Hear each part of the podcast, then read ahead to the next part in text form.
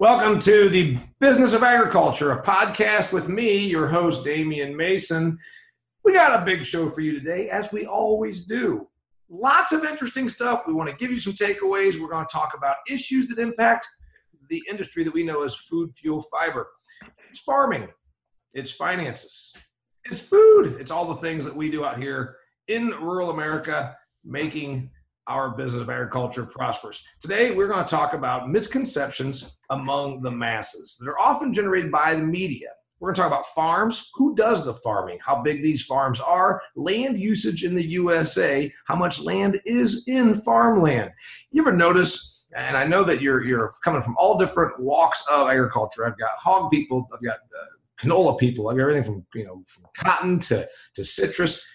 You ever notice that you'll meet somebody from town, you'll meet somebody from the suburbs, and those people will, they'll they'll get in a conversation with you and they'll say, right, they'll go right to something about what they heard about Monsanto, what they saw on Food, Incorporated, what the, the station, you know, maybe they're listening to N P R, told them about agriculture and how farmers are going broke or how uh, farmers are all old or nobody wants to go into agriculture. So we're going to talk about some of those misconceptions. I've got a tremendous guest today, a guy that knows a lot. He's, he knows way more than me. So please, you're going to enjoy this. Uh, we're also going to talk about the ag economy.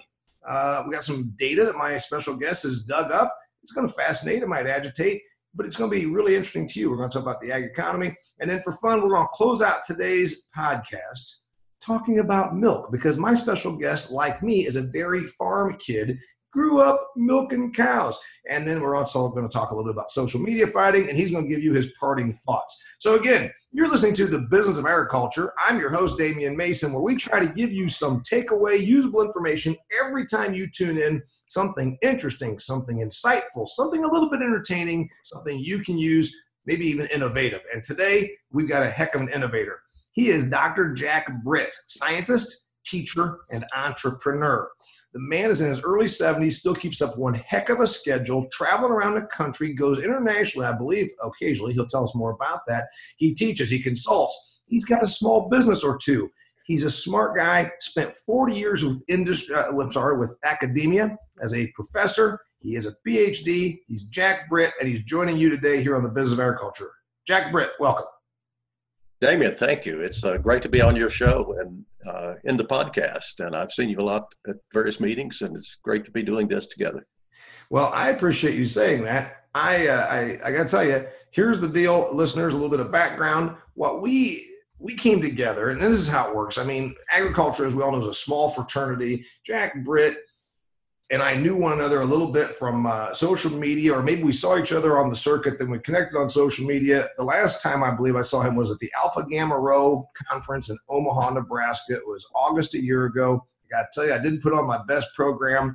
Uh, it was two days after I buried my mother. I had just been through a lot of farm estate management and haggling with my siblings and some various other things that were quite unpleasant. So I wasn't as good on the stage as I really wanted to be. I always point out that was about a B average, and I, I strive for a little better than that. But Jack Britt was all forgiving because he himself is a veteran of the stage. Also, of the academic forum. He's been in front of kids that were hung over the day after a big football game. He understands that you're never going to be as good as you want to be. As we say in the speaking business, there's three speeches. You know this, right, Jack? There's three speeches now that you're doing more talking on the road for corporate clients.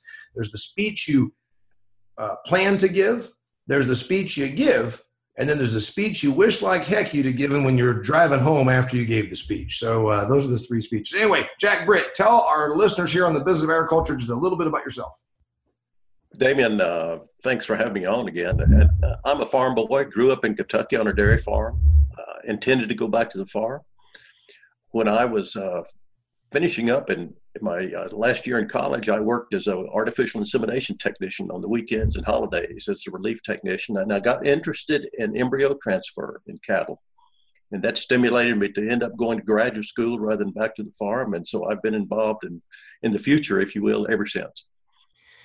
We uh, we have this thing, and this is what's wonderful. Jack Britt's a little older than me. Like I said, he's in his early seventies, and he's got a wealth of experience. He does not pull that thing like some people do, lamenting about progress. Oh, the good old days. Oh, gosh. Well, I remember when we had our John Deere forty twenty and our Farm All H, and we went out here, and here's how Daddy did it.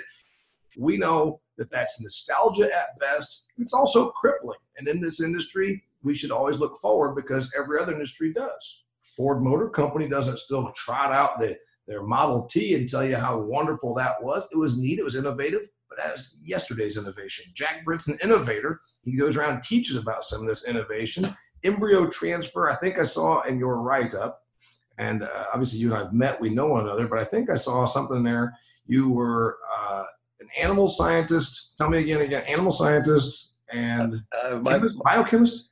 Biochemist, right. Biochemist, okay. All right, you did something. He keeps up with the issues affecting agriculture. He's an embryo transfer guy. He has, his, he has uh, all this wealth of information, all this background, but he also does active posting on social media. You should follow him. His name is Jack Britt, B R I T T, on LinkedIn if you want to see some interesting information. I keep up with him. Jack Britt, your post about four days ago was about misconceptions on farm numbers. Uh, you said, surprise, surprise, it's not like what the media might tell you. Or you said, ignore the media hype. You said, from nineteen seventy-four to today, twenty seventeen, the numbers have been a great deal more static, a lot more stable than maybe the uh, hype factory would let us know. So you know, expand a little bit on that, but we're talking about forty-three odd years and what's your finding from the N A S S and your own research? Damian, that's a, that's a good question. And we, we always hear people talking about we're losing farms, losing farms, losing farms. And actually, we've been very stable in terms of average farm size and the percentage of our land in farming, and the number of farms since about nineteen seventy-four. If one goes back before World War Two, we had more farms, but after World War Two, we had a lot of farm boys that came back home, and under the G I Bill, they went back to school, got, got more education, and they're the people who ended up going into building the industry of the country after World War Two. And we, so we had a drop in number of farms from about forty-five to about sixty-five or so along that range, but we've stabilized and we continue to farm about the same number of acres. We're farming about nine hundred million acres in the U S today. Uh, back in, in the seventy, uh, early seventies, we were farming uh, just slightly over a billion acres, so uh, about a mid one hundred million acre change. Yeah, less. Now, that's what's going to strike a lot of people. Let's go to the first point. Okay, we all know the greatest generation. They came back from World War Two. Uh, they went to work in factories. They built uh, homes in Levittown. We, we, know, we know what happened then if we're a fan of history, as you and I both are. We had the greatest economic expansion perhaps that uh, the world had ever seen between nineteen forty-six and, say, the sixties, seventies, or even onto the eighties here, arguably till today. Now, what we saw also, though, was we didn't lose production. We did not lose bushels per acre, nor pounds of milk, nor pounds of beef, nor pounds of pork or chicken. We didn't lose any of that, and we had less people doing it. Our, our suburban friends oftentimes don't understand this, that we were obviously just doing less with more, less with more, or, I'm sorry, more with less people. You know, in nineteen forty-five, uh, when I was born, the average yield of corn in the United States was about twenty-three bushels per acre. Today, it's about one hundred seventy-two bushels per acre. We're producing seven hundred percent as much corn on thirty-four percent less land, less corn land than we were at that time. So that's really what's happened. We brought smart men and women into agriculture after they got that G I Bill education. Uh, and, and from then on, and we've started using technology. It's just been remarkable what's happened since World War Two. Okay, many of our listeners will kind of grasp the part about land use, and some of our suburban and urban listeners maybe won't. You said an important thing there, that in about the late mid-sixties, we were at one billion, or in nineteen seventy-four even, we were right at one billion cropland acres here in United States of America. Right. Now we're at nine hundred million. So we're ten percent less farm land acres today. A lot of our, uh, you know, the, the tree huggers, a lot of the environmentalists will say, yeah, we paved over that and built a Walmart. And we did, we did do that. But also, didn't some of those acres just go back to pasture, back to woods, back to brushland, back to wildlife property? We've put over a, a, a million acres into forestry since the early nineties. So a lot of that land that was marginal farmland thirty or forty or fifty years ago has moved back into forestry and is, and is really supporting forestry and wildlife and our ecosystem. Yeah, I've got, I've got about sixteen of those acres here on my property. They were being farmed. I put in a drainage ditch and buffered it. And I also took a, a big chunk of curvy, sandy stuff that was surrounded by woods on three sides. And I said, you know, the smartest thing to do with this field is square it up for the guy that I rent it to and put trees and prairie grass and wetlands in this so I can have a place to come back and shoot birds or come back and drink a beer with my dog and watch the sunset. So I, I agree with all that. So we're doing it on less acres. We're doing obviously more output with less acres, but a lot of folks that don't get it think that these farms have just been absorbed. And that's one of the points I got out of your post when you said, hey, you know, the media might hype this, but reality is these acres didn't just get gobbled up by some greedy corporation. They didn't get stolen from, uh, from us from Russia. They just went away through natural attrition or through development. And there were, let's also point this out, when we lament the loss of a cornfield or a cotton patch because Walmart built over it, somebody made money selling that cotton patch to Walmart, right? Sure, that's right. We've, we if we go back, I, I actually made a mistake. Instead of a million, we've put about one hundred million acres into forestry, not a billion acres, but about right. one hundred million over that time. And if you look at the, what's happened with farmland, it's about, it's been distributed about half of it into forestry, uh, some of it into conservation programs, and some of it to growth and development of the population, growth of cities and development of rural areas. But yeah, we might also point out that between nineteen seventy-four and today, in forty-three years, I believe our population here in, in the United States, and we're not a rapidly growing country compared to like what India did or some of the other places. Well, we went up maybe like eighty to one hundred million during that time. So if we lost a little bit of that to homes and suburbs, that's to be understood. Okay, so we probably need to admit this. Farms are generally getting bigger in the core commodities. I mean, I can look out here, and we're not talking about from this fence to this. Those acres stay the same. But a farm operation in my part of the world is no longer going to be a person and his family uh, farm four hundred acres. It's going to be fourteen hundred acres. That is true. But one thing that your chart pointed out, there is a downtick in farm acreage size, meaning the farm entity. And that, I think, is because of the niches, right? You're right. Well, there's two things happening there. Um, the, the farm size and the number of farmers uh, d differ, or the, if we will, the, the farms, a farmer today may be farming several farms. The pieces of property that they farm are not necessarily owned by that individual. They may be owned by multiple individuals, and so they're leasing that land. So what you see is that our average farm size, based on who owns the land and that tract of land, is, is about four hundred thirty acres. But the average farmer in uh, in the Corn Belt, for example, is probably farming a couple of thousand or more acres. Sure. So one farmer is farming more than one farm. Certainly. And that's where a lot of our suburban, and I, I hope, you know what, the best thing you can do, if you're listening to this program right now, again, my host, my guest is Jack Britt, uh, scientist, teacher, entrepreneur, a guy that's been around the block a few times, a Western Kentucky University grad with a, a PhD from N C State. You didn't even know there were dairy farms in Western Kentucky. Well, the truth is we don't know if there are anymore, but there were back in the fifties and sixties when he was a kid. Jack Britt has given us some great information about the misconceptions about farms, farm numbers, and what the reality is versus some of the, the perception among our non-agricultural friends. Best thing you can do if you're listening to this right now, when you say, gosh, I, I have some friends, my wife's a teacher, and she's got these people that live in town, and they say all kinds of crazy stuff, give them this podcast and let them listen to it. And then we'll straighten them out. We're going to discuss now, speaking of our friends from suburbia, commonly used vernacular and why it's not really accurate. So, Jack Britt, you'll hear when you're out and about with non-ag people, the corporate farms. Your thoughts on that, because I know what mine are.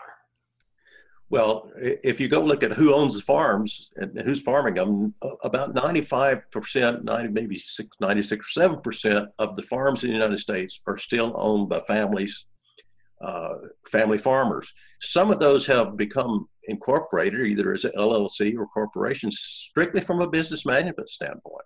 Most of us that are involved in business, even if it's a small business, have a structure like that.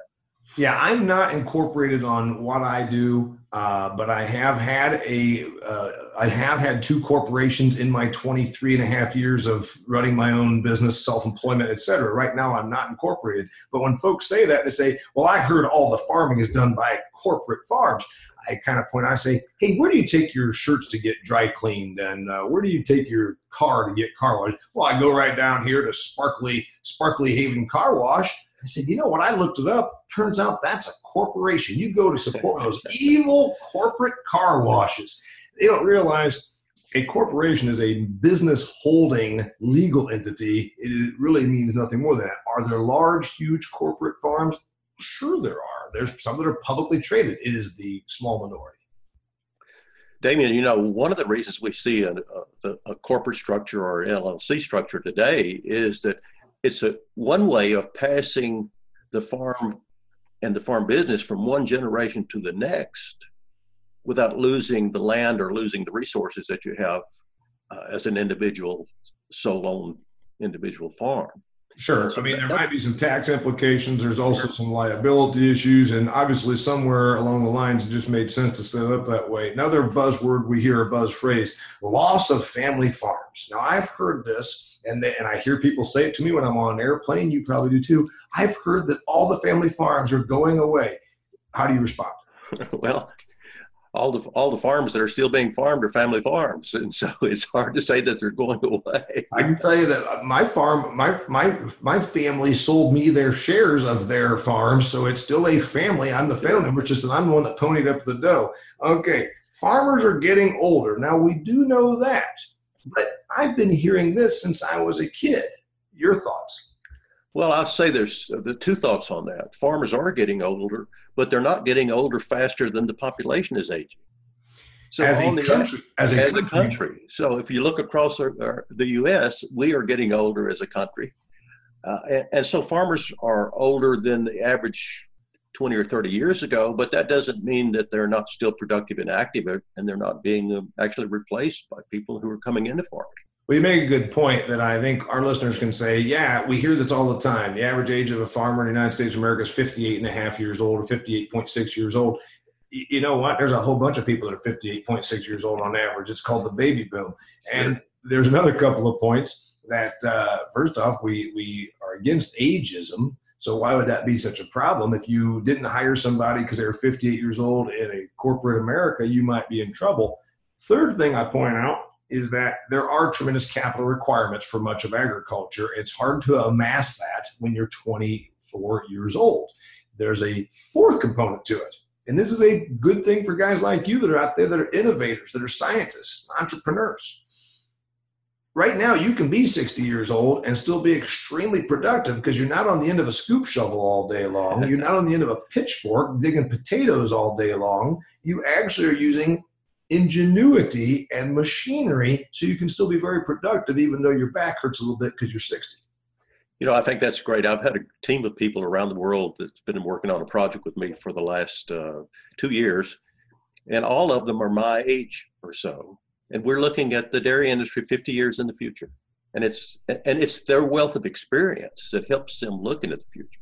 We're going to get into your dairy in the future in fifty years because I promised our listeners. Remember, listeners, if you stay with me here on The Business of Agriculture, I've got Jack Britt, who's brilliant and a, a fellow talker, a scientist, a teacher, an entrepreneur, lots and lots of years of experience and wisdom talking about stuff that we know, talking about misconceptions among the masses, uh, you know, generated by media sometimes about all the land, farm issues, et cetera. We also are going to talk about the ag economy, and we're going to close out with some milk and some other parting thoughts. So, by the way, uh, you know what? You just pointed out last one to wrap up topic number one. In my opinion, you just said we got people, a team working all around the world. Maybe the goal, since we are the most productive entity when it comes to agriculture, the United States has been an innovative driver for two centuries. Maybe the goal of these other countries that have starving children should get to where they have sixty-year-old farmers also, because that means that they're still they're still productive and it's not as hard on their back to be so. You know, Damian, one of the things we've been looking at, I think that's interesting. We hear from time to time people say we're reaching our biological limit, our limits on yield, or, or we're reaching those, we're reaching limits on production of milk, on growth of pigs, on all of our crops. So we we dug into that. we're not anywhere close.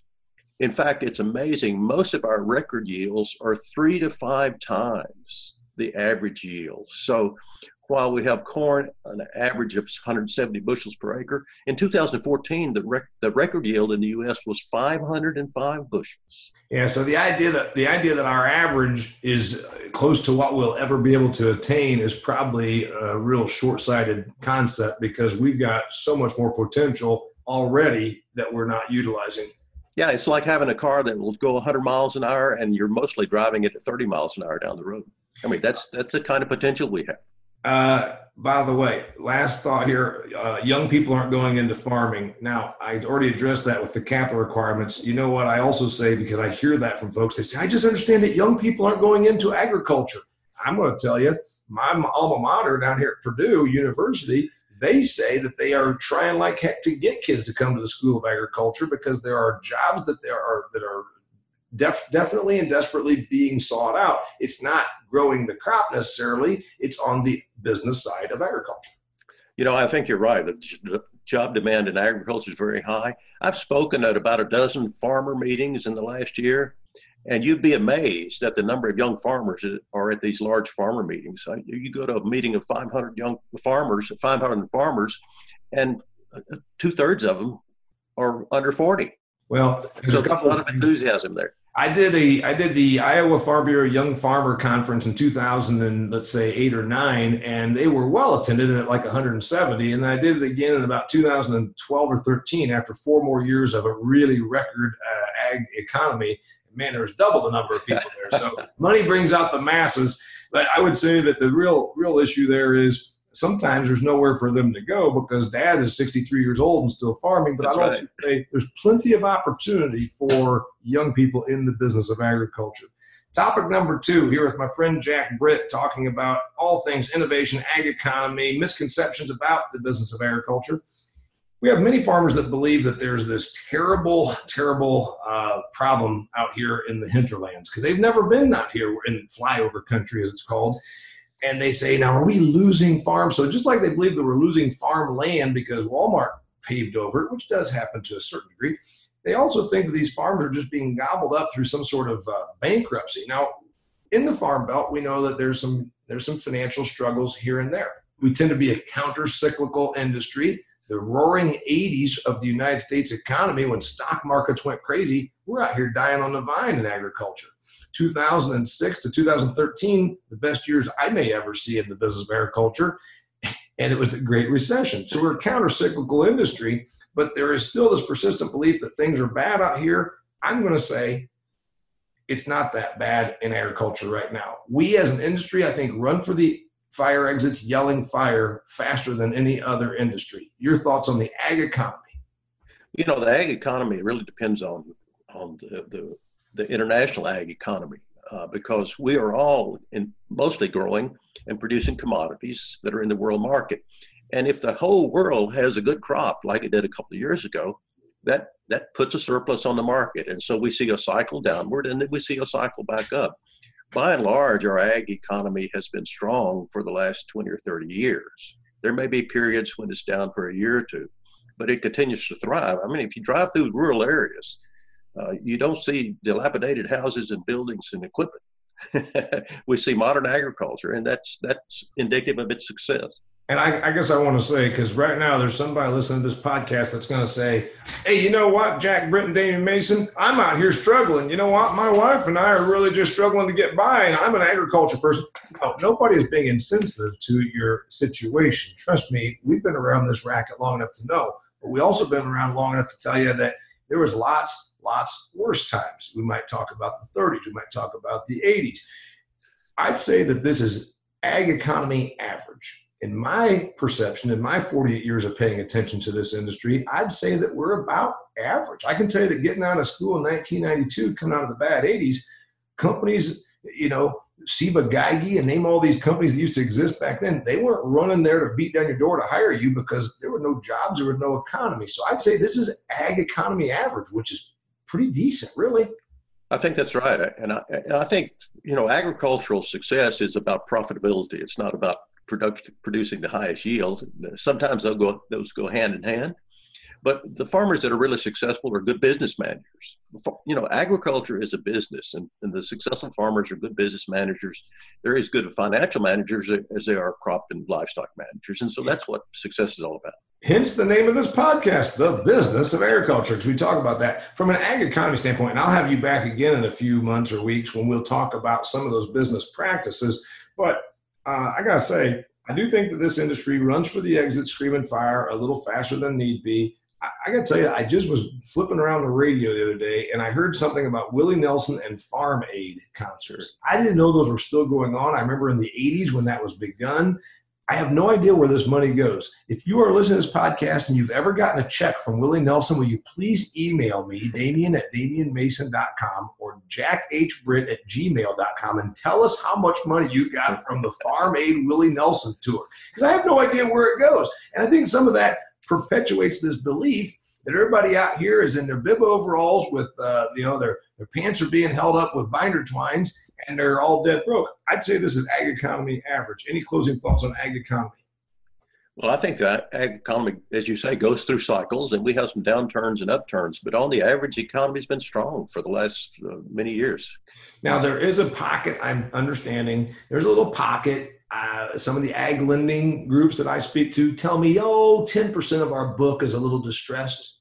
But if ten percent of your book is a little distressed, after we went from one hundred thirty-five billion dollars net farm income in twenty thirteen and fourteen down to, I think it's going to be about sixty-three to sixty-seven, so roughly half.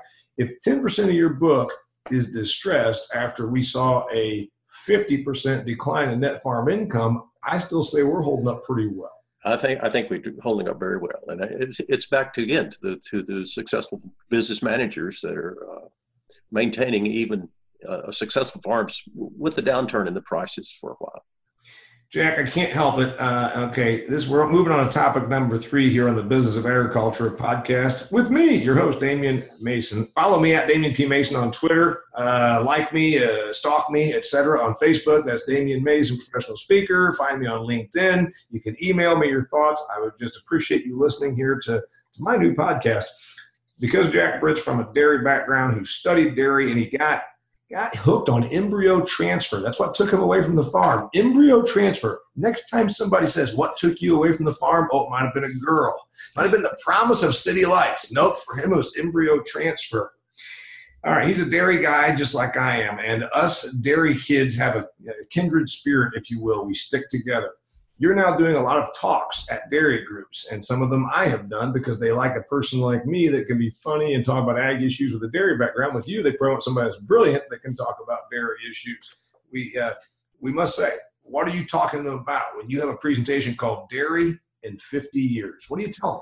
I, we, we had a team that I put together about two years ago, and we started looking at what's dairying going to be like in the U S and around the world in fifty years. And so we're looking at what's going to change in terms of the cow and the farm and the dairy operation. Uh, we're going to see increased efficiency, increased output. Uh, we're going to see actually use of a lot of natural-based products that are just under development today. We're going to displace actually a lot of antibiotics and, dr- and drugs that are used today with natural-based products that we're just beginning to discover and understand. So dairying is actually going to be quite exciting in the future. I certainly, all one has to do is look at the history to see increased efficiency. I made this po- point uh, a number of times. When we crossed the fifty pounds per cow average on the Mason Dairy Farm when I was a kid in the eighties, my old man thought that was amazing because he was raised as a herdsman's son, milking cows for other people growing up. And uh, the guy I rent some of my land to now is a large-scale dairy operator. He's at eighty-five, eighty-six pounds per cow. But efficiency, that's great. That's wonderful. But, again, that's production. And we got too much milk on the world market. We have had for thirty years. You go and tell the average customer how, how efficient we are, they're going to say big deal. Natural products, that is going to be a big one. That's going to be a big one because there is the perception that we're out here sticking these cattle with all kinds of hormones. We're giving them all sorts of, uh, uh, you know, un- unnatural drugs to get to that productive level. When you say natural products, you're talking about things that enhance production and keep the cow healthier? Well, there's two two areas uh, that we we're talking a lot about. One is what we call the, the microbiome. That's all the organisms that are in the gut and in the rumen uh, and in the farmstead. we're just learning about that, and what we're finding out is that with amazing effects, if we can control some of the microbiome in the cows, in the farmstead, to give us better environments, healthier cows, better crops, better yields, using stuff that's there naturally that we just haven't understood. And we just now are getting to the scientific level where we can understand that. Do you see, as I do, uh, we're going to sell milk because we're going to have more cheese. I think that fluid milk goes away. My understanding is every uh, developed country is drinking less fluid milk than they were twenty and thirty years ago, with the exception of Australia. So we're going to see less milk consumption, but not milk consumption, meaning less fluid milk, but there's going to be more cheese and value-added products. Dairy product consumption is going to go up. I, I can see that uh, we've been a little reluctant in the dairy business to, to play around with milk. But there are some companies that are doing that now, that have new businesses and new products that are altering milk by maybe taking out the lactose and adding more protein. And they're, and they're having a great market. And so I think we'll see dairy products that are real innovative coming down the road in the next ten or twenty years. I'm a purist. I still drink whole milk. I put I put a teaspoon and a quarter of Nestle Quick in it and a scoop of ice cream.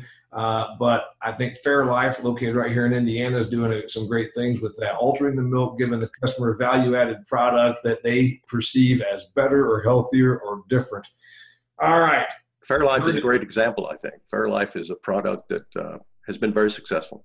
And, and here's the thing, too many commodity thinkers in agriculture won't want to tamper with something, but, you know, to take milk and give it a little spin and do a little something different, you know, you yank it through the centrifuge, or you, you, you do this. That's how we got to homogenization. That's how we got to then selling one percent and two percent. So if the next marketplace demands Fairlife or whatever it is, we should be willing to experiment and put that out there for the market, because yeah. the market rewards it.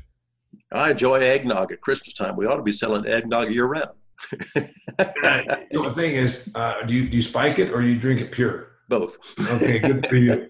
Talking to Jack Britt, he is my guest here on the Business of Agriculture. We're going to wrap things up. He's a scientist. He's an entrepreneur. He's a teacher. He's also uh, a friend of the show, and I promise to have him back because he's got good stuff to talk about. Jack, you're a consultant. You're a generally smart guy. You know about this business. Share your parting thoughts, a piece of advice, whatever you can, with anybody that's involved in agriculture, our listener. You know, I think the greatest thing that we've done in agriculture over the last several decades is improve the environment in the agricultural sector. Uh, we put more land back into conservation. We put more land back into forestry. We're doing a better job of managing the land that we have. Uh, we, we got some things that we still need to work on, but by and large, our livestock are healthier, our crops are better, and um, the, the agricultural environment is better than it's been in my lifetime. Uh, agreed on all fronts, from buffer strips to conservation tillage to holding our soil where it's supposed to be. We can improve on all of these things, but my goodness, compared to the old days, it's amazing. Listeners, go tell that story that Jack Britt just told you, that it's better today than it has ever been since man first broke the soil and put seeds in there and domesticated aurochs to make them into beef. Agriculture is doing a better job for the environment than we've ever done, and we're feeding seven and a half billion people to boot. Is that the story you want our friends to take and tell? Absolutely. You're right on target. All right. There's Jack Britt. He's going to come back here on the Business of Agriculture. I thank you for joining me, where we try to give you something interesting, something informative, and insight to take away. Join me again on the Business of Agriculture. Thanks a lot. See you next time.